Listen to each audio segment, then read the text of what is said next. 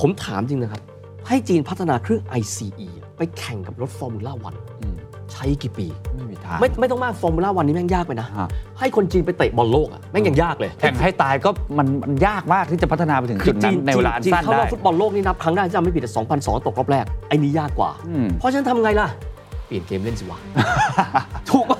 ไม่ต้องเตะบอลแล้ว ไม่ต้องเตะบอลแล้วกูเปลี่ยนเกมเล่นไปเลย แล้วการเปลี่ยนเกมเล่นในครั้งนี้ ค่ายจีนเองคิดว่าด้วยไซส์ขนาดที่ใหญ่ของตัวเอง ก็แบบนี้สิ งั้นเราเริ่มต้นคิดแพลตฟอร์มพลังงานใหม่ ถ้าทรัพยากรเงินเท่ากัน เอาเงินไปพัฒนาแบตเตอรี่สิ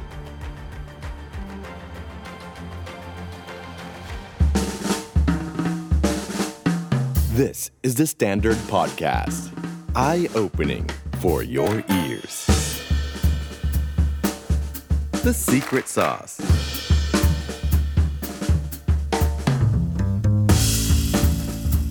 Global Economic Background. มิสเตอร์มัสก์ มาดูเมืองจีนหน่อยไหม ยังไงล่ะ คุยกันไป เชื่อว่าก็ต้องคุยกันในช่วงหลังโอลิมปิกนะฮะ ปรากฏว่าปี 2016 ครับ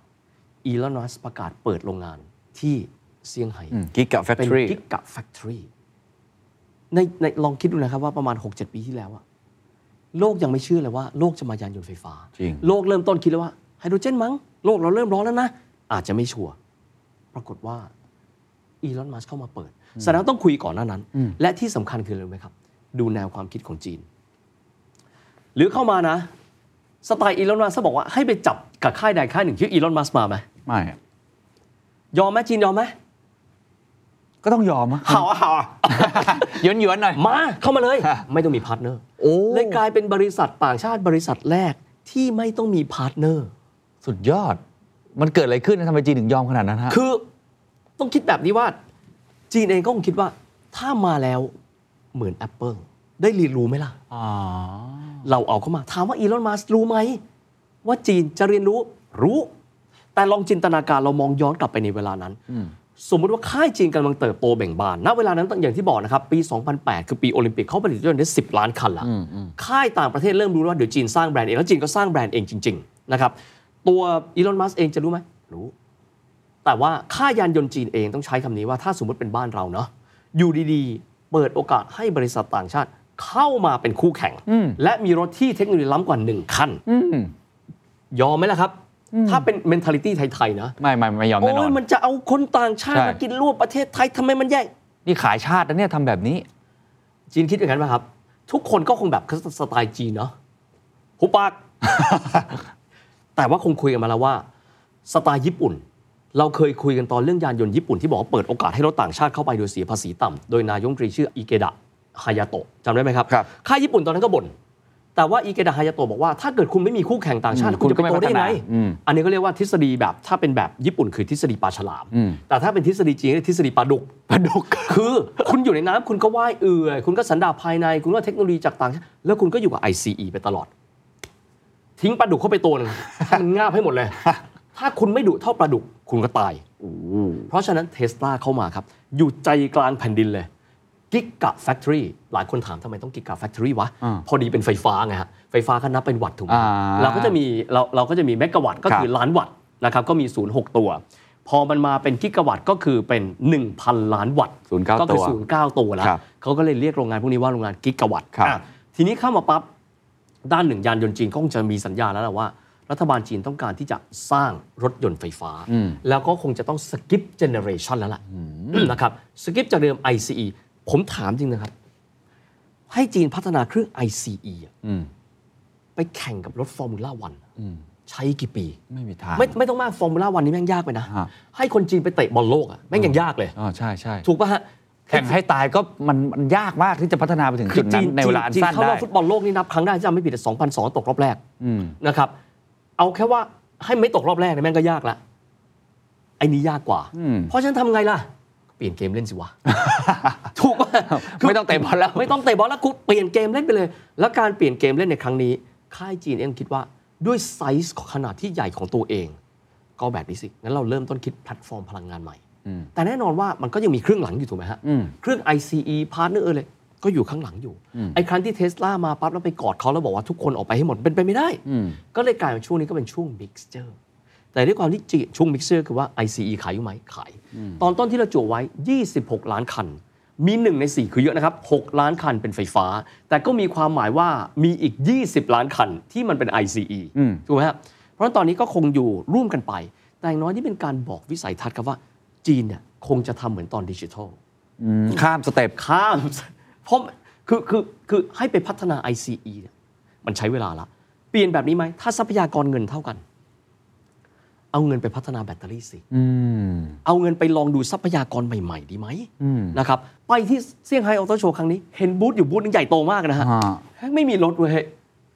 เห็นแต่แบตเตอรี่ ทั้งบูธเลยทั้งแบตเตอรี่เลย Cat L อ่านชื่อจีนได้ว่า หนิงเต๋อชื่อใต้ ก็คือหนิงเต๋อเอราชื่อชื่อจีนเขานะฮะมาจากมณฑลฟูเจียน บริษัทผลิตแบตเตอรี่ที่ใหญ่ที่สุดแห่งหนึ่งของโลกไงครับเอาเฮ้ย แต่มาโชว์ในงานมอเตอร์โช โช ว์ ว์ในงานรถโชว์คือแน่นอนว่ามันมาด้วยกัน เพราะถ้าเกิดว่าเหมือนมีรถสันดาปแล้วไม่มีน้ำมัน ไอ้นี่เหมือนมีรถแล้วคุณไม่มีแบตเตอรี่คุณก็ไปไม่ได้ถูกไหมฮะ แต่ว่าถ้าเกิดว่าเราไปโดยที่ไม่รู้ความเป็นมา เราไม่รู้แคทแอลคือใคร แคทแอลไม่โต อุตสาหกรรมจีน หรือว่า BYD ไม่โต ยานไฟฟ้าจีนจะโตได้ไหมล่ะครับ แต่เขาคงคิดวางแผนนี้มาตั้งแต่ต้นละว่า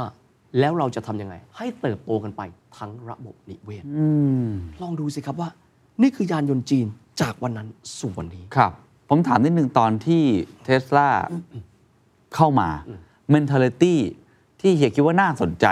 ในการทำดีลนี้คืออะไร เพราะว่าอย่างที่เราคุยกัน ผมจะขอโยงมาที่ประเทศไทยเนาะ อืมอืม เวลามีดีลลักษณะแบบเนี้ยคนไทยก็จะกลัวเดี๋ยวจะมาแย่งงาน อืมอืม กลัวว่าเดี๋ยวเราจะกลายเป็นคนขายชาติ อืมอืม แต่ว่าวิธีการในการทำงานของจีนกับต่างชาติเนี่ยตั้งแต่อดีตที่มีการ X กันจนถึงปัจจุบันที่ยอมไม่ X เนี่ยเขาหาผลประโยชน์ยังไงให้ได้ส่วนรวมมากที่สุดและมันส่งผลกระทบอย่างไรต่ออุตสาหกรรมรถจีนนะ เขียวว่าข้อแรกก่อนนะต่างชาติรู้ว่า ถ้าไม่ลองเข้าสมรภูมินี้นะครับเขาก็จะขายสินค้าไม่ได้เท่านี้ อืมอืม ถูกไหมฮะ ถูกครับ อย่างสมมุติว่าสมมุตินะฮะง่ายๆ Volkswagen เข้าไป มีรถที่เตรียมตัวขายเข้ามายังไงก็ตามเนี่ยช่วง 20 ปีนี้ขายได้ปีละ 5 ล้านคันทำไหม อ่ะก็น่าทำ ก็ต้องก็ต้อง า ทำถูกไหมฮะ เพราะฉะนั้นไงก็ต้องก็ต้องทำแต่ส่วนที่ว่าจะป้องกันไม่ให้เติบโตคงเป็นไปไม่ได้ เพราะมนุษย์เกิดกับการวิวัฒนาการ แต่ในขณะเดียวกันคนจีนเอง คงจะมี mentality ตั้งแต่ต้นแล้วว่าเรียนรู้ให้เยอะที่สุดเพราะเราจะไม่ได้หยุดแค่นี้ ถ้าเรามี mentality แค่ว่ามาแล้วรับจ้างประกอบคำว่าเราแค่รับจ้างประกอบ หรือเราจะเป็นนวัตกรขึ้นอยู่กับตัวเราว่า อืมอืมอืมอืม คือจีนเองก็คงต้องยอมรับว่าเขามีรัฐที่เข้มแข็งเพียงพอที่จะบอกวันหนึ่งเราจะกลับมา อืม บ่อยี่ติ้งห้วยหวยไหล วันหนึ่งเราจะกลับมา แล้วเขาก็กลับมา อืม แต่เริ่มต้นเขาคิดแล้วว่า ทุกวันต้องพัฒนาไปทีละนิด แต่ถ้าเกิดมาปั๊บคำว่าเรารับจ้างผลิตแสดงว่าเราไม่เรียนรู้มัน ครับ แล้วเรารอพิมพ์เขียวโยนมาแล้วเราก็ทำแต่ว่าจีนเองเขาคิดมาตั้งแต่ต้นแล้วว่า เราอยากทำอะไร อืมอืมอืม ทำไมเขาต้องทำเชื่อมั่นว่าก่อนหน้านั้นเขาไม่ได้โง่หรอกครับเขาคิดว่าไฮโดรเจนปะเซลล์เชื้อเพลิงไหมหรือจะใช้เอ่อมอเตอร์กับเครื่องสันดาปปั่นไฟฟ้าไหมมันมีหลายแบบถูกไหมฮะ ครับ เขาคงคิดมาแล้วแล้วคงคิดว่าแบตเตอรี่เนี่ยน่าจะเวิร์กที่สุด แล้วเล่นเกมของตัวเองไปเลยเตะฟุตบอลไม่เก่งไม่เป็นไร ก็มากระบี่กระบองกันก็แล้วกันวะ ก็เปลี่ยนเกมเล่นแบบนี้ไปเลย อืม ด้วยความที่ size matter อืมมีไซส์ที่เป็นเกมต่อรองได้ ถูกต้อง ในขณะเดียวกันค่ายอื่นก็ไม่ได้หายไปไหนนะฮะ ครับ เพราะค่ายอื่นก็ยังคงเป็นเลือดเป็นเนื้อของบริษัทที่เป็นท็อป4ท็อป 10 อยู่เหมือนเดิม อ่า ก็ผลิตรถต่อไปเพียงแต่ว่าคงจะต้องมีดีมานในการที่จะให้เปลี่ยน ครับ และรถจีนเองก็คงจะเริ่มต้นในการที่จะโรลเอาเข้าตลาดต่อไป อืม แต่ต้องบอกอย่างนี้ถ้าเรามองมุมมองตะวันตกคือ competition ถามมุมมองจีน คุณจะชนะแบรนด์นั้นแบรนด์นี้ไหมทำหน้างง ตอบโจทย์คนของเราพันสี่ร้อยล้านคนให้ได้ก่อนไห ม มองคนละอย่าง อืม มองคนละจุด เพราะเวลาสื่อต่างประเทศมองก็จะเอาแบรนด์จีนมาเทียบ ถูกต้องครับ อ่ามาเทียบกับแบรนด์ยุโรป ทันที เทียบกับแบรน เลย ด์ ว่า ญี่ปุ่นว่าเป็นยังไงบ้างการแข่งขันการเอมเป้าเป็นยังไง ซึ่งตอนแรกเราก็คิดว่าเขาแข่งขันกันแบบนั้น ครับ ซึ่งซึ่งพอ ฟัง ชีวิตไป ฟัง คุย ฟัง ไม่ใช่เลย ฟังฟังฟังแล้วมันไม่ใช่ครับ แล้วก็ถ้าถามคนจีนว่าจะเลือกซื้อรถจากอะไรเขาเลือกเลือกซื้อรถจากความพอใจคนแต่ละคน ไม่ใช่ว่า อันนี้นะ เรายังจะเห็นว่าจะมีรถ เช่นเฟังเถียงก็คือโตโยต้าเยอะแยะ เราจะเห็นยื่อฉานก็คือนิสสันก็เต็มบ้านเต็มเมืองไปหมด เราจะเห็นมาซ่าเต็มบ้านเต็มเมืองไปหมดเลย ก็แสดงว่าเขาไม่เหมือนเกาหลี อย่างเกาหลีเนี่ยครับ 99.9%ของรถที่วิ่งในบ้านเขาคือรถของเขา อันนี้คือชาตินิยม ส่วนที่นี่ไม่ใช่ คุณเป็น Open Field แต่ว่าลูกค้าจะเลือกคุณไหมเนี่ยท้ายที่สุดแล้ว คุณก็ต้องมาดูว่าผลิตภัณฑ์คุณ อืม และแบรนด์แอปพ l ของคุณน่ะมันจะเพียงพอหรือเปล่าแฟร์เพลย์ อืมอืม ไม่ได้บังคับว่าคุณต้องใช้รถเราเท่านั้น อืม อย่างเกาหลีนี่ชัดเจนนะครับ เรื่องกำแพงภาษีเนี่ยค่อนข้างจะรุนแรงมาก อืม ถูกไหม ก็เล่นกันคนละแบบ คนละแบบแล้วก็คนละแนว ส่วน ฮะ จีนเองก็จะคิดแบบนี้ว่า แล้วแล้วจะใช้วิธีการอะไร ในการที่จะพัฒนาตัวเองไปก่อน ถ้าผลิตภัณฑ์ตัวเองดี อ่า ที่สุดแล้วตัวเองก็จะขายได้ แต่จีนอย่างที่ว่าไม่ใช่ชาติที่พัฒนาแล้วก็หยุด มีแบตเตอรี่แล้วก็จบ อืม ก้องจะคิดถึงเรื่องอื่นว่า แล้วเราจะทำยังไงต่ออแล้วในยุคที่สินแร่การทำแบตเตอรี่อาจจะมีอยู่จำกัด มีวิธีอื่นต่อไปไหม ในยุคที่เรายังมีนะครับซัพพลายเออร์ที่เป็นสันดาปภายในอยู่ แล้วเราจะใช้ซัพพลายเออร์นั้น ให้เป็นประโยชน์มากที่สุดได้ยังไง อืม อย่างที่บอกเมื่อสักครู่ตอนต้นที่เราจั่วไว้ เราอาจจะงงว่าจีนเองเนี่ยแทนที่จะพูดว่า 25%รถที่ผลิตเป็นรถ EV เขาจะใช้คำว่า 25%ที่ผลิตนั้นเป็น EV และ PHEV อืม อาจจะงงแล้วแล้ว PHEV มันมันรักโลกเหรออ ม เหมือนบ้านเราก็จะต้องบอกว่าเราต้องไปที่โน่นเลย ใช่ต้องไป ZEV ให้สุด หรือแบตเตอรี่เอ่อ electrified vehicle ครับ ก็คือ zero emission ไม่ใช่ จีนเองก็บอกก็ในเมื่อมันมีอย่างนั้นอยู่ แต่ว่าทีนี้วิวัฒนาการครับ ของตัว PHEV ของเขา ก็จะต้องไม่เหมือน PHEV ของค่ายอื่น อ๋อไม่ได้เหมือนละฮะไอตัวปลั๊กอินยอ่า แตกต่างกัน PHEV เอาแบบทั่ว ๆ ไปนะครับ เวลาเราเข้าใจคืออะไรครับ จะมี engine ก็คือครับ เครื่องสันดาปภายใน แล้วก็จะมีมอเตอร์นะครับ ก็ 2 อันก็ทำงานคู่กัน อืม เช่น กรณีตอนสตาร์ทรถ ใช่ นะก็จะใช้ตัวเอ่อมอเตอร์ ครับ จากนั้นปั๊บพอเริ่มต้นวิ่งทางไกล อืม ก็อาจจะต้องใช้ตัวเครื่องยนต์ ใช่ใช่ ถูกไหมฮะ ใช่ เครื่องยนต์สันดาปไหมสันดาปนะครับจบจริง ๆ แล้วขออนุญาตย้อนไปนะครับ รู้จักนิสสันคิกนะครับ อ่าครับครับครับ สันคิกเนี่ยใช้วิธีที่แตกต่างกันครับ สันดาบเหมือนกัน แต่เป็นเครื่องเขาเป็นไฮบริดเหมือนกัน แต่เป็นสันดาบที่แตกต่างครับ คือเป็นสันดาบที่ว่าใส่น้ำมันเข้าไปก็จริง อืม แต่ว่าน้ำมันนั้นมีเข้าไปในเครื่องเพื่อปั่นไฟฟ้า อืม ไม่ใช่เพื่อจุดระเบิดเครื่องยนต์ อ๋อคนละ แล้ว แบบ เสร็จปั๊บก็เอาไฟฟ้าที่ได้จากการปั่นเนี่ยไปสู่มอเตอร์ อ๋อ เพราะฉะนั้นปริมาณน้ำมันลดน้อยลง อ่า เพราะใช้สารการปั่นไฟฟ้า ครับ ในขณะเดียวกันระหว่างวิ่งก็จะเป็นไฟฟ้าที่ได้มาจากตัวตัวตัวน้ำมัน ครับ แล้วก็เครื่องตัวนั้น ก็ลดมลภาวะไปได้ด้วย จีนครับก็ลักษณะคล้ายคลึงกันนะครับก็คือการใช้ไม่ไม่ได้มีการสันดาบละเป็นตัว engine อืม ปั๊บให้ไฟฟ้า ไฟฟ้าปั๊บก็จะมีมอเตอร์ของจีนเนี่ยจะมีมอเตอร์ 2 ตัวนะครับอย่างกรณีไป Great Wall Motor เนี่ยนะครับก็จะมีตัวฮาวานหรือว่าเหอฝอ ซึ่งเป็นเทคโนโลยีไฮโฟก็มีความคุณเติมน้ำมันจริงนะ แต่มลภาวะที่ปล่อยออกมาจากท่อไอเสีย น้อยกว่าการสันดาบไล่เครื่องมันให้เครื่องมันจุดระเบิดอะ อืม แตกต่างกันไป เพราะฉะนั้นก็จะเป็นไฮบริดครับแต่ว่าเป็นไฮบริดคนละรูป ไม่ได้แบบเป็นการจุดระเบิด ซึ่งใช้น้ำมันเยอะสุด เพราะถ้าจุดระเบิดถ้าเราดูเครื่องนะเครื่องมันก็เท่านี้ใช่ไหม อ่า แล้วมันก็จะมีลูกสูบเนี่ยเช่น 4 สูบ 6 สูบ 8 สูบก็ดังติ้งตั้งติ้งตั้งอันนั้นใช้น้ำมันเยอะ เพื่อที่ให้ความร้อนแล้วไปทำส่งกำลังไปที่เพลา ฮะ จากนั้นก็ส่งไปที่เฟืองท้ายแล้วรถก็วิ่ง ในกรณีรถขับเคลื่อนล้อหลังนี่นะแต่อันนี้เนี่ยก็จะเปลี่ยนแนวความคิดของเขาเอง อืม นะครับอีกนิดหนึ่งเป็นเกร็ดเล็กเกร็ดน้อยครับ เวลาที่ไปนะครับจะพบว่าป้ายทะเบียนของรถจีน ส่วนใหญ่ก็จะเป็นสีฟ้าสีน้ำเงินนะ แต่ถ้าเกิดว่าเป็นรถพวกนี้ ทั้งไฮบริดทั้งยานยนต์ไฟฟ้า จะเป็นสีเขียวขาว อ๋อ เป็นการมาร์คให้เห็นเลยครับว่า แตกต่างกันนะจ๊ะ อ๋ออั นนี้เนี่ยเป็นเพื่อที่จะเป็นการกระตุ้นคนนี่แหละ ให้คนเนี่ยหันมาใช้ส่วนนี้มากขึ้น ครับ เพราะฉะนั้นเทคโนโลยีลองลองคิดดูสิครับว่า ชื่อเหมือนกัน แต่ว่า วิธีคิด กลไกการทำงานแตกต่างกัน ครับ จีนเองคิดว่าเรามีหลากหลายแพลตฟอร์มเอาไว้ หลังจากนั้นน่าจะเป็นประโยชน์ เพราะฉะนั้นเราก็จะเห็นว่าวิวัฒนาการเขาค่อนข้างเยอะพอสมควรบายพาสอะตอนเนี้ยใช้คำนี้ว่าตัวเทคโนโลยีรถยนต์นะครับเพราะต้องยอมรับว่าในแง่ของตัวไฟฟ้าความจุกจิกน้อยกว่า อืม เพราะว่ารถไฟฟ้าเองเนี่ยนะครับ เครื่องยนต์ก็เบาลง ถูกลงซับซ้อนน้อยลง เกียร์บ็อกซ์ไม่ต้องมี อืม ถูกไหมฮะ ไม่ได้มีชิ้นส่วนหลายอันเลยแหละ หลักหลักที่สุดก็คือไอ้ตัวแบตเตอรี่เนี่ย250 กว่ากิโลเนี่ยที่อยู่ใต้ท้องรถ ครับ แต่หลักๆแล้วลดความซับซ้อนไปได้ค่อนข้างเยอะ อืม นะครับ ซึ่งเดี๋ยวจะมาคุยกันต่อว่าเราแล้วสิ่งที่เขาพัฒนาเช่นเรื่องแบรนด์ก็ดี เรื่องของลักชัวรี่ก็ดีจะเป็นยังไงต่อ ครับครับ นะครับ แต่ว่าเอาตรงนี้ก่อนว่าเอ่อวิธีคิดของเขาทั้งในแง่ของการขยายตัวกิจการ ไม่ได้มองเรื่องการแข่งขันอย่างเดียว มองว่าตอบโจทย์ตลาดใน ครับ ประเทศของตัวเอง 1,400 ล้านคนเนี่ยก็ก็เยอะแล้ว เอาตรงนี้ให้ได้ก่อนกับ 2 ก็คือวิธีการในการพัฒนาเทคโนโลยีหลายอย่างเมื่อกี้ก็มีวิธีคิดที่แตกต่าง ทีนี้ผมถามเพิ่มเติมว่า และไอการแข่งขัน อืม ว่าหลังจากนี้ รถยนต์พลังงานสะอาด มันจะไปทางแบบแบตเตอรี่ หรือมันจะไปไฮโดรเจน ค่ายญี่ปุ่นก็กำลังพยายามที่จะพัฒนาของตัวเองเนี่ย อันนี้การแข่งขันตรงนี้มันเป็นยังไง แล้วจีนเชื่ออะไรวะ อืมอันนี้น่าสนใจสุด ๆ เลยนะครับ เพราะว่าแต่ละค่ายก็จะคิดไม่เหมือนกันนะครับอย่างเช่น กรณีของโตโยต้าแล้วกัน ฮะ เขาบอกเพราะว่าวิสัยทัศน์เขาเขาเขาไกลอยู่แล้วนะครับแล้วก็มีหลายๆแบบเลยสำนักภายในมีไหมมี ผมขออิงไปถึงตอนที่เอ่อคุณอาเกียวโตโยต้าแกมาเมืองไทยเนาะแล้วแกก็จะบอกว่าก็จะมีแหละไฟฟ้าเราก็จะเห็นอยู่ฟิวเซล อืม อันนี้ก็คือไฮโดรเจนฟิวเซลอันนี้ก็จะมีอยู่เช่นเดียวกัน แล้วก็อีกส่วนคือว่าเอาไฮโดรเจนเนี่ยไปทำให้มันเหลว คือไฮโดรเจนมันเป็นมันเป็นละอองไออย่างนี้เนาะ ครับ ทำให้มันลิควิฟายคือเป็นของเหลว จากนั้นก็ใส่เข้าไปในรถ ใส่เข้าไปในคูลิ่งแทงลบ 264 องศาเซลเซียส จากนั้นรถก็วิ่งได้ มีทุกแพลตฟอร์มเลยนะครับ ซึ่งทางญี่ปุ่นก็มองว่าด้านหนึ่งเลย เราดูว่าตลาดอยากจะตอบรับทางไหนนะครับ ต้องคิดแบบนี้ครับ เรามองย้อนกลับไปในอดีต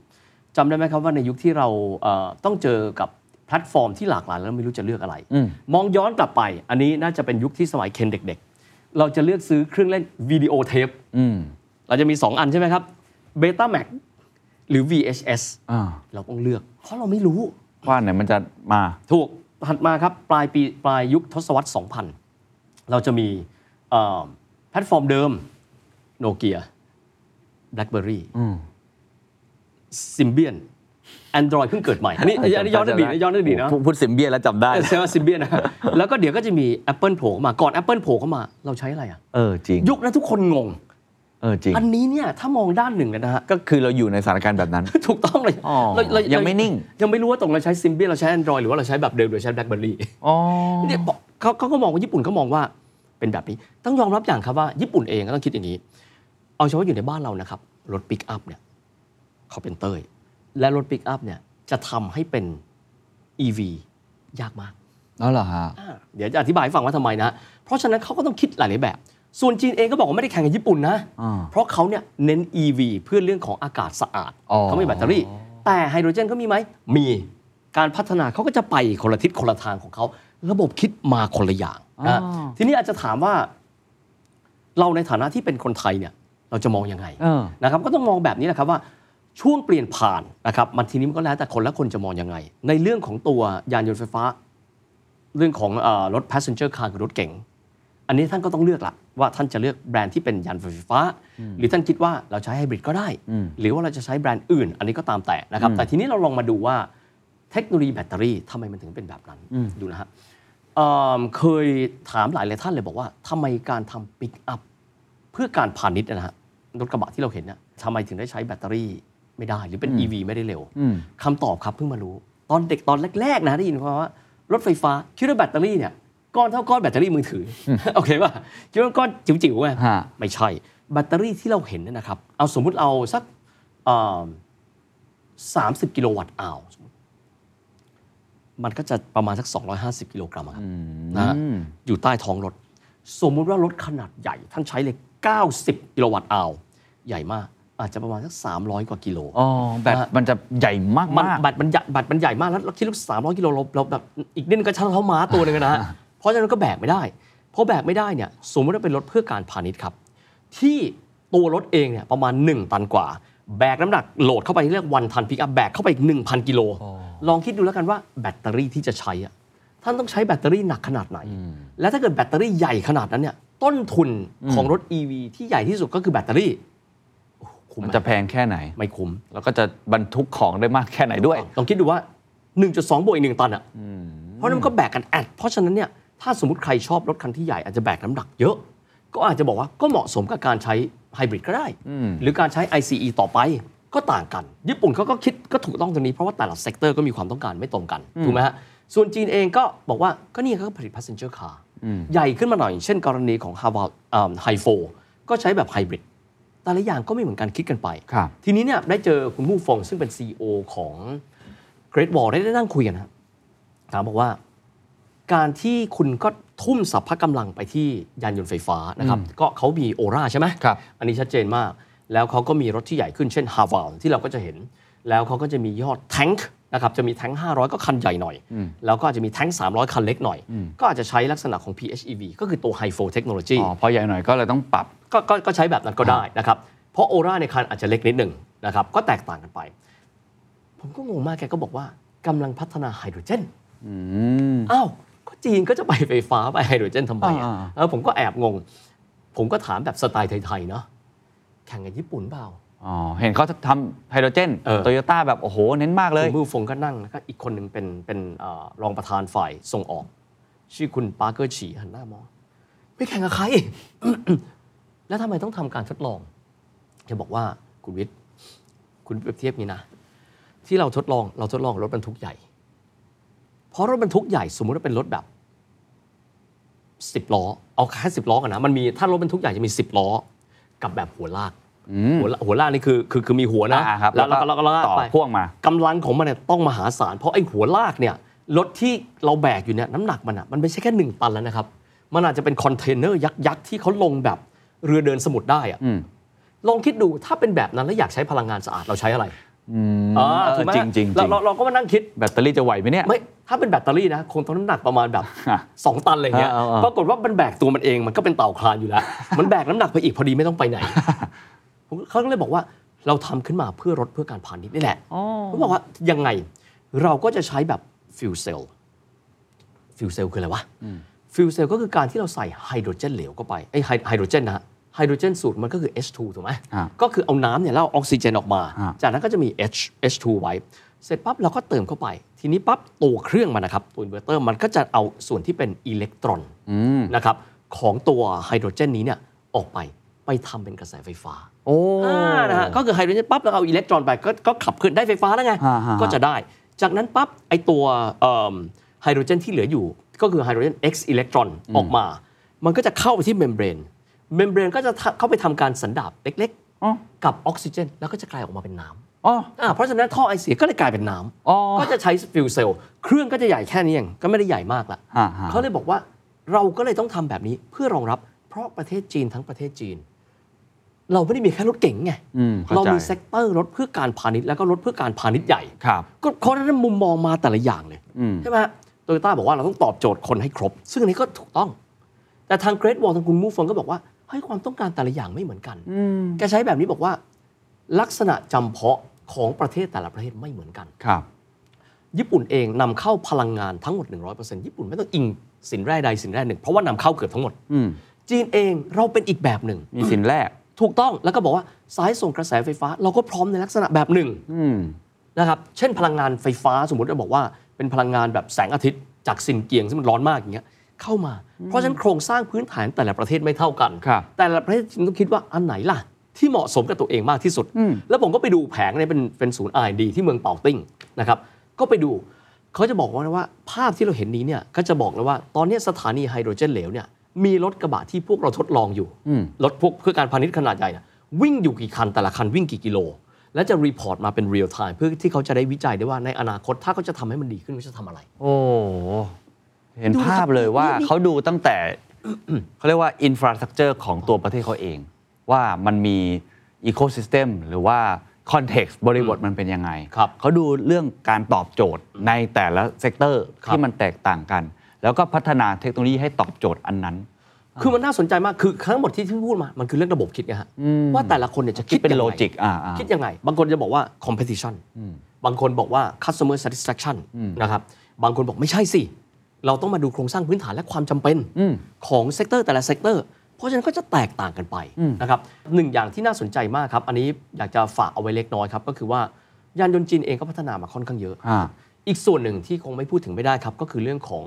จื่อเหนิงหรือสมาร์ทอีกทิศทางหนึ่งที่เขาอยากจะพัฒนาก็คือเรื่องของยานยนต์ที่เป็นออโต้ไดรฟ์ อ๋อเขาเขามีเหมือนกันเซลล์ดร เขา v ิ n ง เขาเขามีนะครับ แล้วก็อย่างที่เมื่อสักครู่เราค้างไว้ว่า รถยนต์ค่ายใหญ่ๆเราเห็นหมดแล้วนะครับแต่ว่าเราไปที่ฮอลล์หนึ่งก็จะจะเป็นฮอลล์เดียวที่อยู่กับโอราพวก อ่า กูดแคททั้งหลายเนี่ยนะครับ ก็จะพบว่าจะมีค่ายยานยนต์หลาย ๆ ค่ายที่เราไม่ชินชื่อ เช่น X เผิงก็ได้ยินไหมคนไทยเรียก X เผิงจริง ๆ มันคือเสี่ยวเผิงนะครับ เสี่ยวเผิงเนี่ยเป็นชื่อของผู้ก่อตั้งนะครับแปลว่านกตัวใหญ่ที่มีขนาดเล็ก ชื่อตลกนะเผิงแปลว่านกตัวตัวขนาดใหญ่นะ เสี่ยวเผิงเป็นบริษัทสตาร์ทอัพทางด้านยานยนต์ไฟฟ้า และสมาร์ท r i ฟ i n g ไประดมทุนที่ NASDAQ อืม นะฮะอีกอันชื่อว่าลี่มีชื่อจริงว่าหลีเสี่ยง อันนี้เป็นอีกหนึ่งบริษัท อีกหนึ่งบริษัทชื่อว่าเว่ยไหล เว่ยไหล ชื่อภาษาอังกฤษว่า NEO อันนี้ไปขายอยู่หลายแห่งเป็นสตาร์ทอัพทั้ง 3 อันนี้ไปที่ n a s d a q ทั้งหมดแล้ว ไประดมทุนที่ตะโลกตะวันตก คือคือให้รู้เลยว่าเขามาใหญ่แล้ว เพราะฉะนั้นเรื่องของสมาร์ d ด i v วิ่งเป็นอีกหนึ่งจุดที่จีนทำอยู่ วันนี้เราอาจจะโฟกัสเรื่องของ EV เนาะ ครับ แต่ว่าการที่เราจะไม่โฟกัสเรื่องของอนาคต driving ของเขา ถามไอ้ติ่งวุฒินันท์ที่ที่ที่ที่ที่เราไปด้วยกันนี้นะ ฮะ ฮะ ติ่งออโต้ไดรฟ์อะจีนเริ่มยัง เริ่มแล้วครับ เริ่มที่ไหนวะ ไฮเวย์ระหว่างเมืองวะเพราะหลายประเทศต้องทำแบบนั้น เพราะการขับขี่ออโต้ไดรฟ์บนไฮเวย์มันง่าย อืม มันวิ่งทางตรงถูกไหมฮะ ครับ เช่น 200 กิโล 100 กิโล เลี้ยว2อสามทีจบ ติ้งต่าง เอามาวิ่งที่ 5 แยกลาดพร้าวอะรอดไหม ไม่รอด ตายช็อก วิ่ง ไป ตรง RCA รับรอง ตาย ไม่รอด คือคือคือเดี๋ยวเดี๋ยวจะสมสมมตินะฮะอาจจะแบบอันนี้อาจจะเจอหลุมบ้างเนอะอันนี้ เดี๋ย อาจ ว จะ มอ เจ ไซ อ ค์ปัดหน้า อันนี้อันนี้แบบเดินบนถนนไม่ได้ เพราะว่าเอ่อมีคนขายของอยู่เดินลงมาข้างล่างคือทั้งลาด้าและก็ระบบ Intelligent Sensor ทำงานกันตายเลย งงงง นะฮะแต่จีนครับ กล้าหาญมากในการที่จะเอาออโต้ i v ฟขับขี่ในเมือง อืม มาถามบอกว่า เขาทำที่ไหนบ้างทำที่มหานครครับพี่สามแห่ง ที่ไหนบ้างวะฉงชิ่ง คนเป็น 10 ล้านนะคนจะ 20 ล้านแล้วฉงชิ่ง ที่ไหนวะอู่ฮั่น อืม คนก็เยอะ อีกที่วงแหวนที่ห้าของปักกิ่งครับพี่ทำได้ไงวะ ผมก็เลยบอกว่า เขาทำได้ไง ซึ่งตอบได้ดีมากนะครับ พอรู้ว่ารถคันนี้จะมาทดลอง ประชาชนทุกคนจะให้ความร่วมมือครับ อืม ปฏิบัติกับเขาเหมือนรถคันหนึ่ง คิดดูถ้าเป็นคนไทย อ่ะ รถคันนี้ทดสอบออโต้ไดรฟ์ทำไงครับ เอาสเปรย์ไป พ่น ถูกป่ะคือคืออันนี้คืออันนี้ต้องยอมรับว่าทั้งระบบเลยเนี่ย มันต้องเอื้อกัน แล้วรถพวกนั้นทุกคนจะเห็นเขาเป็นเหมือนหนึ่งในพลเมืองรถยนต์ทั่ว ๆไป ให้เขาวิ่งตามปกติ อ่ะเพื่อได้ทดลอง สมมติได้ามาถึ งปั๊บ เซลฟี่หน่อย เออไม่ไม่คือสรุปคือรถมันไม่ต้องทำอะไรเลย ครับ ถ้าจะพรางไว้ก็อาจจะลำบากนะฮะ แต่ว่าจะได้รู้ว่าทั้งหมดระบบนิเวศของเขาเนี่ยเขากำลังคิดและเขากำลังทำอะไรอยู่ เพราะในที่สุดต้องบอกว่าในฐานะ System Integrator นะ บ้านเราเนี่ยค่ายใหญ่ ๆ มาแล้ว อืม อย่างที่เราเห็นนะครับ ค่ายแรกที่มาคือเซี่ยงไฮ้ออโต้ ครับ SAIC ก็มากับรถ MG นะครับ ต่อมาก็คือทางด้านของเอ่อ Great Wall อันนี้ก็มาเทคโอเวอร์โรงงาน Chevrolet อืม แล้วก็ขายรถมาแล้วหลายแบรนด์นี่เข้ามาแล้ว นะครับปิยาตี BYD นะครับ ก็เข้ามาที่นิคมอุตสาหกรรมเอ่อ WHA มาแล้ว แล้วก็ในเอ่อประกาศไปแล้วก็คือตัวฉางอัน อืม ซึ่งอันนี้ก็จะเข้ามาเช่นเดียวกัน เพราะมันมีความหมายว่าเขาเข้ามา ญี่ปุ่นเองก็อยู่อยู่แล้ว แล้วเราเชื่อว่าญี่ปุ่นกับเราก็เป็น good friend แล้วก็จะอยู่กันไปตลอด เราในฐานะของคนที่เป็น system integrator เราจะทำอะไรกับพวกเขา อืม ใช่ไหมครับเราจะเรียนรู้อะไรจากเขา ถ้าเราเป็นซัพพลายเออร์เราจะเป็นซัพพลายเออร์ในรูปแบบไหน อืม เพื่อให้เดินหน้าไปแล้วเราได้ทุกอย่าง เราเรียนรู้ทุกอย่างเพราะว่าทุกคนมาอยู่กับเราหมดแล้วอะ อืมอืม นะครับแต่อีกส่วนที่คงทิ้งไปไม่ได้ครับ ผมแอบต้องถามคุณมู่เฟงกันนี้บอกว่ารถจีนมีทุกอย่างนะรถจีนขาดอยู่อย่าง ความเป็นพรีเมียมแบรนด์ถูกไหมฮะ สไตล์สไต ตอน ล์ ตอนตอนนี้ตอนนี้ง่ายๆนะครับ สมมติว่าเราดูอะไรก็ตามแต่เราก็จะเห็นว่าเอิ่มคนเรายินดีที่จะจ่ายแพง ถึ ค ง รับ แม้ว่า performance ของรถคันนั้นน่ะอาจจะไม่ justify มันสเตตัส เราถูก รถ ต้อง มันคือสเตตัส เราจ่ายมูลค่าทาง จิตใจ จิตใจ เราไม่ได้จ่าย functional value แน่นอนครับ แล้วจ่าย หรือว่าทาง emotional สังคม value อ่าถูก อ่าเรามีขับขับรถยี่ห้อนี้ อ่า แบรนด์นั้น แล้วเรารู้สึกว่าเราดูดี จุมัน ซึ่งเป็นเรื่องปกติ ซึ่ง อ่า ซึ่งซึ่งก็ก็เป็นกันหลายอย่างเนาะ ครับ อ่าเสื้อผ้ากระเป๋า นาฬิ อะไรอะ กา ไรเงี้ย ครับ ทีนี้ จีนมีไหม มีความพยายามอย่างนี้มีมีสองแนวนะ ผมก็ อ่า ถามคุณมู่เฟิงบอกว่าทำไมแกก็บอกว่าคงไม่แหละ ก็คือสไตล์จีนนะเขาก็จะอ่อนน้อมถ่อมตนก็จะพูดว่า เราก็จะทำรถที่ดีที่สุดต่อไป แต่ถ้าเราดูผมลองดูนะครับ ด้านใน ถ้าเกิดว่าเป็นรถยี่ห้อจีนในอดีต เปิดประตูมาปั๊บ ไม่สวย อืม แทงห้าร้อยอะหน้าตาแค่โรลส์รอยส์อันนี้ต้องยอมรับว่า คือทำให้ลักชัวรี่ อ่า คือเรื่องแบรนด์ก็อย่างหนึ่ง แต่ผมเชื่อ product substance เขารู้ว่าเขาต้อง improve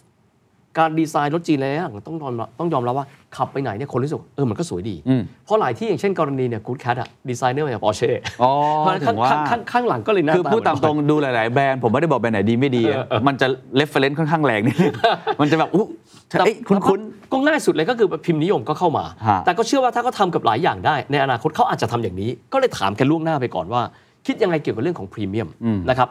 ทางด้าน Great Wall ก็บอกแบบนี้ แต่ Product s u b s t a n c e จะเห็นว่ามาเต็มนะครับแต่ว่ามีอีกหนึ่งยี่ห้อครับ BYD เขาทำรถพรีเมียมที่ก็บอกว่าพรีเมียมที่สุดแล้วเนี่ยในงานออร์โช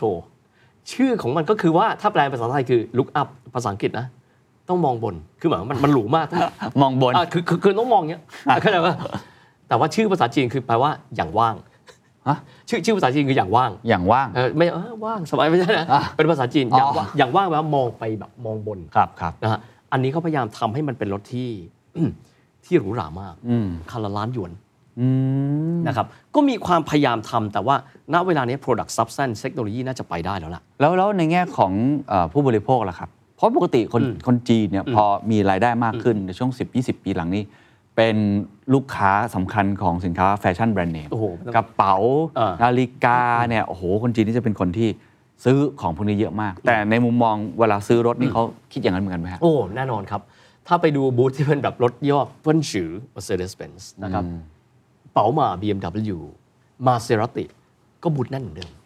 คือก็ต้องยอมรับก็เขาก็ถือว่าไม่เป็นไรหรอก ครับ ก็แบ่งกันกินไง ในระบบนิเวศเดียวกัน แต่ว่าแบรนด์จีนอาจจะยังไม่ยังไม่สามารถไปถึงจุดนั้น อย่าง พูด เพ ตาม ราะว่า ตรง เพราะว่าเขาก็ต้องยอมรับว่าเขาก็คือผลิตสินค้าให้ตอบโจทย์คนที่สามารถเดินทางไปไหนมาไหนได้ โครงสร้างพื้นฐานก็ไปได้ดีนะครับแต่เมื่อสักครู่ติดไว้แป๊บบอกว่า ค่ายรถเนี่ยนะครับ ที่มาแสดงเนี่ยนะครับ ในเซี่ยงไฮ้ออโตโชว์เยอะแยะมากมายเลย บางอันมี 2 ฮอลก็มี อย่างเกร t วอลเนี่ยโอราอยู่อันหนึ่งฮาวาวอยู่อัน ให้รู้ว่าใหญ่มากเซี่ยงไฮ้นี่คือยักษ์มากมีอยู่แบรนด์หนึงไม่มาเดาเลยครับแบรนด์อะไร แบรนด์จีนนี่แหละฮะ ไม่ใช่แบรนด์จีนนะแต่ว่าเป็นแบรนด์ต่างประเทศที่ที่ก็อยู่ในจีนด้วย แต่ไม่มาโชว์ เทสลา ถูกต้อง ว่าแล้วว่าแล้ว มันมันมันตลกตรงนี้นะครับ คือว่ารัฐบาลจีนก็อุ้มนะอีลอนมัสเข้าไป ให้เปิดโรงงานโดยที่อ่าไม่ต้องจับกับพาร์ทเนอร์ใดอำนวยความสะดวกเจอหลายครั้งนะล่าสุดก็ไปก็ไปเจอกับท่านนายกรัฐมนตรีถ้าจำไม่ผิดนะครับ ก็จะไปเจอกับอ่าท่านหลี่เฉียงนะครับหรือว่ารองนายกหรือว่ารัฐมนตรีพาณิชย์ แต่ที่สุดก็คือว่าสไตล์เทสลา ไม่เปล่า ได้เปิดดีลเลอ ร์ นะเราก็ขายรถออนไลน์ไปนะก็ อินดี้ ก็ มาก ก็ก็แต่ละก็แต่ละโมเดลก็ไม่เหมือนกัน แต่อย่างน้อยที่สุดทำให้เราได้รู้ครับว่า โลกที่เขาเคลื่อนไหวเนี่ย ครั้งหนึ่งคนเกี่ยวาจีนตายไปแล้วนะ อืม ตั้งแต่ยุคแบบแพ้สงครามฟินมา ที่สุดจีนค่อยๆพัฒนา ยุคต่อมาคนก็บอกว่าจีนทำได้แค่ของกอบ อืม ตอนนี้คงไม่ใช่ละเราคงต้องดูแล้วก็คงไม่ใช่แค่นี้ครับ อยากมองถ้ามองในแง่ของตอสต่อไป ตอนนี้เราจะเห็นว่ารถจีนเริ่มต้นเยอะละถ้าถามว่าส่งออกไปไหนเขาก็เลือกตลาดที่ไม่ไม่มีอคติกับเขาก่อน อืม จะเห็นว่าจะมีนักข่าวรัสเซียค่อนข้างเยอะ อืม แล้วก็จะมีแอฟริกาใต้ โอ้ นะครับแล้วก็จะมีออสเตรเลียนิวซีแลนด์นะครับผมก็ถามว่าก็ส่งออกไปไหน ก็แน่นอนอาเซียนนี่ไม่ต้องห่วง อ่า นะครับ มาอยู่แล้ว แล้วก็น่าสนใจวิชั่นอย่างมีนักข่าวสิงคโปร์มาด้วย สิงคโปร์ขายแล้ว ไม่กี่คันหรอก แต่ว่าไปเพื่อให้รู้ว่าเวียแด อืม เขาคือบริษัทเอ่อก็คือเป็นประเทศที่ที่ที่เขาต้องมีหน้ามีตานะครับประเทศไทยก็ไม่ต้องพูดถึงนะครับ ก็แสดงให้เห็นว่าเขาเองก็อยากที่จะขยายไปทั่วโลก อืม และที่ผมสนใจอย่างก็คือว่าแผนที่นะครับในโรงงานที่ Great Wall Motor ต้องบอกเข้าไปที่เยี่ยมสายการผลิตต้องบอกว่าก็เหมือนกับโรงงาน World Class ที่เราเห็น ครับ นะครับที่น่าสนใจคือแผนที่โลกที่แปะไว้ที่หน้าโรงงาน Great Wall เอาเมืองจีนอยู่ตรงกลาง จงกัวไง อ่า จักรวรรดิที่อยู่ตรงกลางนะครับก็ไม่มากก็น้อยคิดแบบก็ ambitious แบบมหาอำนาจนะ อืม แล้วก็คิดว่าในอนาคตเนี่ยเขาจะคิดอะไรเพิ่มเติมต่อไป ครับ ด้วย แต่มันไม่ใช่แค่รถยนต์ครับเคน ล่าสุดเราคงได้เห็นแล้วนะครับ เครื่องบินนะครับเอ่อ CA 919 ของจีน จีนก็จะ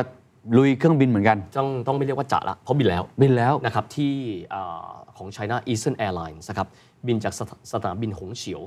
ปฐมมาเลยก็คือจากเอ่อเซี่ยงไฮ้ไปปักกิ่ง แบบเดียวกันเลยครับ ทั่วโลกคนที่แชร์เครื่องบินพาณิชย์ เยอะที่สุดสองเจ้าทุกคนก็ตอบได้ ก็โบอิงแอร์บัส โบอิงกับ Airbus ส่วนแบ่งตลาดคนละ 45%คนที่ใช้เที่ยวบินเยอะที่สุด น่าจะเป็นชาติหนึ่งของโลก อืม และในอนาคตมากที่สุดอยู่แล้ว ก็คือจีน อืม แล้วแล้วทำไมต้องไป ใช้ ซื้อ ของเขา ครื่ บิน โอ้โหนี่วิธีคิดเดียวกันเลย เดี๋ยวนะครับเพราะเพราะเพราะฉะนั้นเนี่ยเราลองมาดูว่าสิ่งที่ทำคือ ศูนย์ประกอบอะไหล่ศูนย์ซ่อมบำรุง คุณต้องมาที่นี่ โอ้โห ไม่ต้องไปถึงตูลูสมาที่นี่ อืมอืมอืม เราได้เรียนรู้ไหมได้เรียนรู้ เอาละสูตรเดิมเลย แต่ต้องบอกว่าทางการจีนเองและคนจีนไม่ว่าจะเป็นตัวเล็กเป็นฟันเฟือง ทุกคนคงมี mentality เดียวกันว่า เรียนรู้ให้เยอะที่สุด แต่ว่าอนาคตอีก 10 ปีข้างหน้าเราอาจจะเห็นอีกแบรนด์หนึ่งก้าวขึ้นมาแข่งกับ 2 แบรนด์นั้นก็ได้ มันต้องเป็นแบบนั้นแหละครับเคนเพราะว่าเราเห็นจากหลายอย่างมาละ เราเห็นจากอุตสาหกรรมดิจิทัล ครับ เราเห็นจากอุตสาหกรรมรถยนต์ที่ต้องบอกว่ามีเจ้าถิ่นอยู่แล้ว ที่เข้มแข็งแต่อุตสาหกรรมรถยนต์นี้ยังมีแบรนด์เนาะ ครับ อย่างสมมติเราตอนเรานั่งบินอ่ะจะมีสักกี่คนที่บอกว่าลำนี้โบอิงหรือ Airbus เอ้ยลำนี้โบอิงไม่นั่งลำนี้ Airbus ไม่นั่งไม่มี ก็จะเหมือนกับเหมือนกับสมมติว่าปูนอ่ะ อ่า นี่ปูนยี่ห้อนี้ไม่ เอา ไม่มี แต่ว่าแต่ว่าก็น่าจะเป็นความท้าทายเพราะจีนก็เชื่อว่าทำไม 90%น เราจะต้องนำเข้าเครื่องบิน จากต่างประเทศทำ ครั ไม บ เราจึงไม่คิดว่า เราก็เป็นชาติใหญ่เนอะ โอ้โห แล้วเรามียานอวกาศแล้วอะเราสามารถส่งจูโรโรเวอร์เนี่ยไปสำรวจดาวอังคารได้แล้วอะแล้วกับไอ้แค่เครื่องบินอะเครื่องบินโดยสารอะ อืม เราทำไม่ได้เหรอ แล้ววิธีคิดเขาข้ามสเต็ปเหมือนกันปะครับ คือจะไปแบบว่าเครื่องบินแบบไฟฟ้าไม่ใช้น้ำมัน โอ้โหอะไรอย่างนั้นปะฮะ เคนขอบคุณมาก ขอบคุณมากที่ถาม อ่า ก็เชื่อว่าเขาคงจะต้องคิดอะไรบางอย่าง เช่น ปัจจุบันจะพบว่ามีการใช้เชื้อเพลิงพวกแบบชีวภาพ อืม เติมให้ได้ อืม ซึ่งซึ่งบ้านเราก็เริ่มต้นแล้วนะฮะ ที่ว่าจะคิดว่าเราเอ่อพวกบริษัทแบบเชื้อเพลิงการบินอะทำไมเราไม่ลดคาร์บอนฟุตพิ้นเพราะเดี๋ยวนี้คำว่า guilty to fly อะมันเริ่มเกิดขึ้น ใช่ใช่ เขาคงไม่มองแค่ว่าสักแต่ผลิตออกมา แต่ว่าผลิตออกมาแล้วเป็นอย่างไร อันนี้ไม่รู้ อ่า แต่อย่างน้อยที่สุดเนี่ยก็เริ่มต้นไปแล้วเที่ยวบินปฐมฤกษ์สนามบินหงเฉียวไปที่ต้าซิ่งของปักกิ่ง ครับ เพราะฉะนั้น ต้องติดตามต่อเนาะ จาก ว่าร ถยนต์ข้ามไป ว่าเขาจะทำอะไร เครื่องบินว่าจะเป็นยังไงต่อ น่าสนใจมาก แต่สำหรับเราในฐานะของประเทศที่เราต้อนรับคนทุกคนนะครับ แม้จะเป็นยุโรเปียนอเมริกันญี่ปุ่นจีน เราจะเรียนรู้จากเขายังไง ใช่ แล้วเราเราจะเป็นส่วนหนึ่งของซัพพลายเชนที่มีประสิทธิภาพที่มีมูลค่าเพิ่มเนี่ยยังไง เฮียไม่คิดว่าเราจะสร้างแบรนด์หรือแข่งกับเขาอะไรแบบนั้น คือบางทีคำว่าแบรนด์นะครับอ่าต้องบอกว่าตอนแรกเคยถามคนบ่อยมากนะครับ มีคนถามบ่อยว่า เมื่อไหร่บ้านเราจะมีเอ่อรถยนต์ยี่ห้อของเราเอง ต้องบอกแบบนี้เคนว่าจริตเราไม่เหมือนกัน อย่างตอนที่เกาหลีใต้เนี่ยทำพวกยุนไดแดวูพวกเนี้ยเพราะว่าคนเกาหลีใต้เกิดได้เพราะเขาชาตินิยม อืม สมมุติเทียบกันโตโยต้านิสสันมิ u ูบิชิดีกว่ารถของเขา แต่คนเกาหลีใต้เลือกที่จะซื้อรถของเขา อืม ถ้าเป็นคนไทย ยังไม่ได้มาตรฐานอะผมซื้อของนอกก่อน อืม ค่านั้นจะไม่โตเลย อืม เกาหลีใต้เติบโตมาเพราะมีความรั้นในการที่จะซื้อสินค้า และยอมที่จะซื้อสินค้าที่แย่กว่า ครับ หรือแม้กระทั่งยอมซื้อสินค้าของคนที่ตัวเองบอกว่าผูกขาด อืม เห็นไหมทุกสิ่งทุกอย่างคือต้องของเรา อืม เพราะฉะนั้นก็เลยก็เลย mentality สมมติมาบ้านเราคงไม่ใช่ แต่สมมุติว่าเราเป็น OEM OEM ก็มีมูลค่าเพิ่มได้นะครับ ครับ แต่ว่าการที่มีมูลค่าเพิ่มแบบ OEM เนี่ยเราจะทำอะไร อืม การที่เขาเข้ามาเขาเทคโนโลยีเขาพิมพ์เขียวกลางให้เราดูเนี่ยเราเรียนรู้จากมัน อืม นี่น่าจะเป็นสิ่งที่เราอาจจะต้องพัฒนาตรงนี้มากก ซึ่ง ว่า ซึ่ เนาะ งเฮียเชื่อว่าเราเราเรามีนะ ครับ แต่แค่ว่าด้วยการที่เป็นเอ่องานวิศวกรรม อาจจะไม่ได้ถูกสื่อสารบ่อย อืม แต่เฮียเชื่อว่าที่ผ่านมาเนี่ยเราไม่ได้เราไม่ได้ไม่ดีนะ แต่พอดีว่าจีนอะ ambitions ของมหาอำนาจเนี่ย อืม เยอะมาก ครับ แล้วความขยันความ active อย่างน้อยที่สุดที่มาเล่าให้ฟังจะได้รู้ว่า มหาอำนาจชาติใหญ่ เขาคิดอะไรอยู่ เขาทำอะไรกันบ้าง ใช่ใช่แล้วแล้วในมุมมองของเฮียเองเนี่ยจากประเทศไทยที่เป็นกู๊ดเฟรนด์กับญี่ปุ่นมาก แล้วตอนนี้ข่าวหลังๆ ก็จะเห็นว่าจีนเข้ามา ตั้งฐานการผลิตอะไรมากมายในประเทศ ครับ ไทยเนี่ยประเทศไทยจะคว้าโอกาสตรงนี้ เพื่อที่จะต่อยอดตัวเอง อืม ไปสู่อุตสาหกรรมใหม่ ครับ ของไอยานยนต์นี้ยังไงได้บ้าง อื ครั ม บ เฮียมองว่าแบบนี้ว่าประเทศไทยที่เราผลิตรถ2ล้านคันนะครึ่งหนึ่งส่งออกไปต่างประเทศนะครับ อืม เฮียไม่ไม่คิดว่าญี่ปุ่นจะไปไหน อืม นะครับเพียงแต่ว่าญี่ปุ่นก็คงจะมีนิชของเขา มีเซกเตอร์ครับจีนเองก็จะมีเซกเตอร์ของเขา อ๋อ มันไม่ได้แบบแข่งกันแบบ มันไม่ได้ชนอ่ะอย่า ตายกันไป อย่ ข้างหนึ่ง รถรถปิกอัพอย่างเงี้ย อืม นะครับหรือแม้กระทั่งรถประเภทแบบ MPV เนาะที่แข็งแกร่งญี่ปุ่นยังกินอยู่นะครับ อืม แล้วบางคนก็รอยย่อกับญี่ปุ่น เพราะว่ารถยนต์เนี่ยคืออะไรที่ต้องอยู่กับมันเป็นเจ็ดปีเนาะ อืม อย่างน้อยที่สุดอ่ะหนึ่งไลฟ์ไซเคิลของมันเนี่ยญี่ปุ่นก็คงยังอยู่เพียงแต่ว่า เอ๊ะ ตลาดส่งออกไหมหรือเราเรียนรู้เสร็จปั๊บ เราจะได้โน้ต h าวมาทำอะไรอีกไหม อืม อย่างเช่นกรณีไหนๆเนี่ยก็พูดแล้วเนี่ยอรุณพลัสอะ อืม ระดับบริษัทลูกปตทเนี่ยคงไม่ใช่สักแต่ว่าประกอบหรอกครับ อืม เราจะเรียนรู้ได้จากเขา และบางทีเราอาจจะกลายเป็นผู้ร่วมพัฒนากับเขาก็ได้ อืม ด้วยโน้ต h าวเพียงแต่เราจะเข้าเหลี่ยมไหน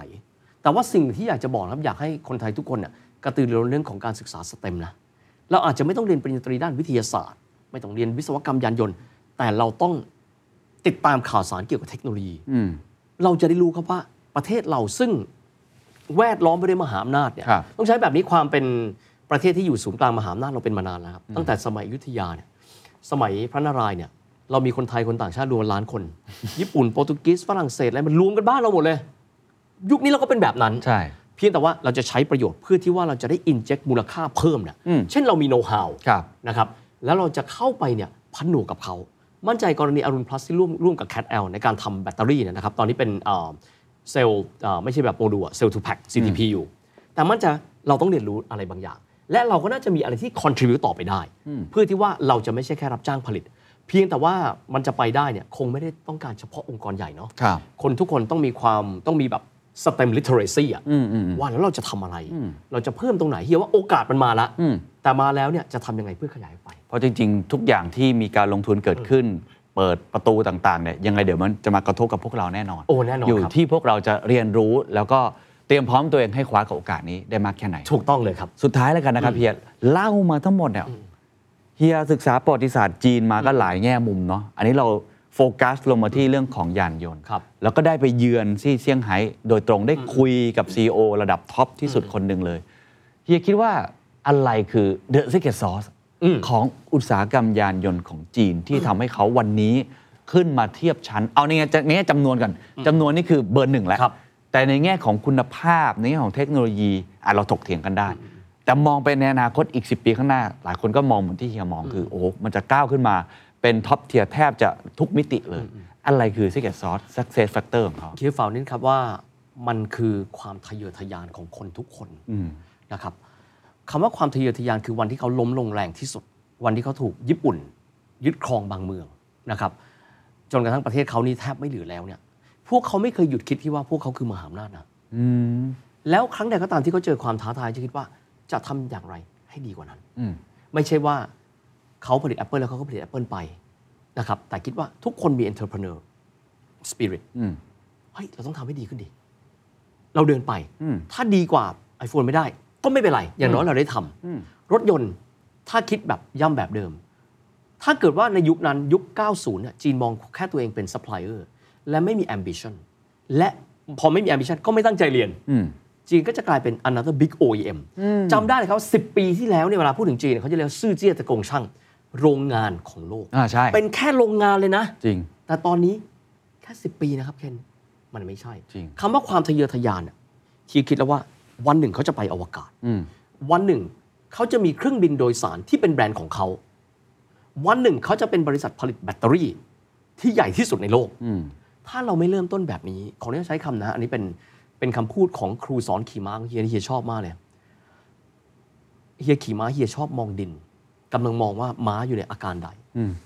พูดว่าพิวิทย์ครับ ถ้าพิวิทย์มองแค่ดินชีวิตพี่แม่งก็อยู่ที่ดินแหละครับ จำแม่นเลยครับจ่าสิบเอกเอ่อสมเกียรติสายมงคล ถ้าพี่อยากให้ขี่ไปไกลๆพี่ต้องมองถึงดวงดาวครับคำนี้นะมันใช่ที่สุดเลยนะครับ ว่าเพราะเขามองว่าวันที่เขาเจ็บที่สุด หลังสงครามโลกเนี่ยเขาแทบไม่เหลือเลยนะฮะถ้าอเมริกาไม่บอมญี่ปุ่นเขาก็เขาก็คงจะตกเป็นเมืองขึ้นญี่ปุ่นไปแล้ว วันนั้นนะครับ แต่เขาคิดว่าวันหนึ่งจะลุกขึ้นมา เพลงชาติจีน จริง ๆ เขาก็มีชื่อเขานะครับ แต่ว่าคำหนึ่งที่คนไทยได้ยินบ่อยเหลยคือคำว่า ฉีไหล แปลว่าลุกขึ้นมา อืม เป็นเพลงชาติจีนตั้งแต่ปี 1937 เพราะคนจีนมี mentality นี้ เฉียนจิ้นเดินไปข้างหน้า ฉีไหล ลุกขึ้นมา เพราะเขาคิดแบบนี้ตลอดเขาไม่เคยคิดว่าจีนจะอยู่แค่นี้ อ่า แต่ไม่ได้ไปแข่งขันกับใครนะ แต่ว่าชีวิตพรุ่งนี้ต้องดีกว่าวันนี้ อืม เทคโนโลยีที่เราเห็นพรุ่งนี้ต้องดีกว่าวันนี้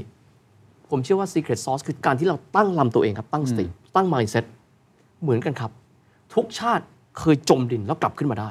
บางชาติเคยแทบไม่มีแผนที่อยู่อยู่บนโลกนี้ เช่นเกาหลี เติบโตได้ อืม วันหนึงก็เกิดขึ้นในประเทศไทยได้นะครับ อืม แต่ขอแค่ว่า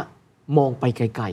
ๆอย่ามองแค่ดิน โอ้โห คมขายมากครับ ลุกขึ้นมา เดินหน้าต่อ แล้วก็มองไป เฉียน ไกล จิ้น ๆวันนี้ขอบคุณเฮียวิทย์มากนะครับ ขอบคุณครั ข บ อบคุณมากครับ The Secret Sauce Global Economic Background. The Standard Podcast. Eye opening for your ears.